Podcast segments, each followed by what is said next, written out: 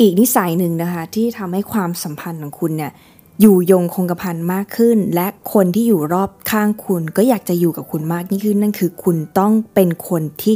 จ้องจับถูกให้เก่งๆนะคะ หลายครั้งในความสัมพันธ์ของคนเราในเวลาที่เราใกล้ชิดกันมาก การจับผิดเกิดขึ้นได้ง่ายมาก แล้วก็คำพูดคำจาที่รุนแรงทำร้ายจิตใจ โดยที่เราไม่รู้ตัวเนี่ยก็เกิดขึ้นได้ง่ายเช่นกันนะคะ โดยเฉพาะเราต้องยอมรับนะคะว่าหลายๆคนเนี่ยก็มีปม ซึ่งปมนั้นน่ะอาจจะมาตั้งแต่วัยเด็กเลยด้วยซ้ำวันที่พ่อแม่ได้พูดกับเรานะะว่าเราเรียนไม่ดีเราสู้คนข้างบ้านไม่ได้ ครูบอกว่าเราเนี่ยทำกันบ้านได้สู้เพื่อนอีกคนนึงไม่ได้ สิ่งเหล่านั้นน่ะอาจจะดูเป็นเรื่องเล็กนะ แต่ว่าในวัยเด็กวัยที่เรายังไม่ได้มีกลไกการป้องกันตัวที่ดี เราไม่รู้ว่าสิ่งนั้นน่ะคือสิ่งที่ควรรับเก็บเข้ามาในใจเราหรือเปล่านะคะ เด็กน้อยคนนั้นนะคะ ก็ได้เก็บทุกอย่างมาอยู่ในใจเขาแล้วก็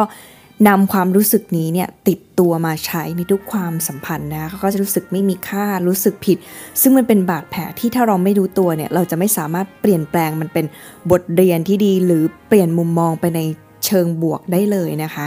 สิ่งที่เราควรจะฝึกตัวเองนะคะ ให้เป็นคนที่มีแต่ใครอยากอยู่ด้วยนั่นคือ พยายามมองแต่ในสิ่งที่ดีของเขาสังเกตไหมคะว่าเวลาที่มีอะไรผิดกับคนในครอบครัวเนี่ยเราจะสามารถด่าเขาได้เป็นชุด หรือพูดถึงความผิดเหล่านั้นน่ะได้อยู่ตลอดเวลาได้อย่างยาวนาน 5 ปีไปแล้วยังไม่ลืมยังกลับ มาพูดอีก แต่เวลาที่คนในครอบครัวเราทำอะไรดีๆ ให้แก่กันน่ะมันยากมากเลยในการที่จะเอ่ยคำว่าขอบคุณ ในการจะพูดคำว่าชื่นชมต่างๆนานาหรือพูดซ้ำๆจ้องจับถูกในสิ่งที่เขาทำดีซ้ำๆคือ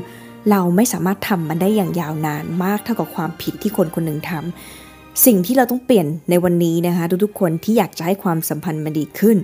จงพยายามขยายความดีของคนคนหนึ่ง ให้นานให้บ่อยขึ้นนะคะ พูดให้เคยชินจนเป็นนิสัย เช่นใครทำดีอะไรกับเรานะคะ จงพูดในสิ่งสิ่งนั้นจงชื่นชมในสิ่งที่เขาพยายามที่จะทำให้เราด้วยความจริงใจ มันจะทำให้เขารู้สึกมีคุณค่า แล้วเมื่อไรก็ตามที่เราทำให้คนคนหนึ่งรู้สึกมีคุณค่า มีความสุขจากภายในแน่นอนค่ะ เขาก็จะอยากอยู่กับเรามากขึ้น นี่คือสิ่งที่อยากจะฝากให้ทุกครอบครัวเลยนะคะ ได้นำไปใช้จงจับถูกคนในครอบครัวให้เก่งจนเป็นนิสัย แล้วจะทำให้ครอบครัวมีความสัมพันธ์ที่ดีต่อกันมาก ๆขึ้นค่ะ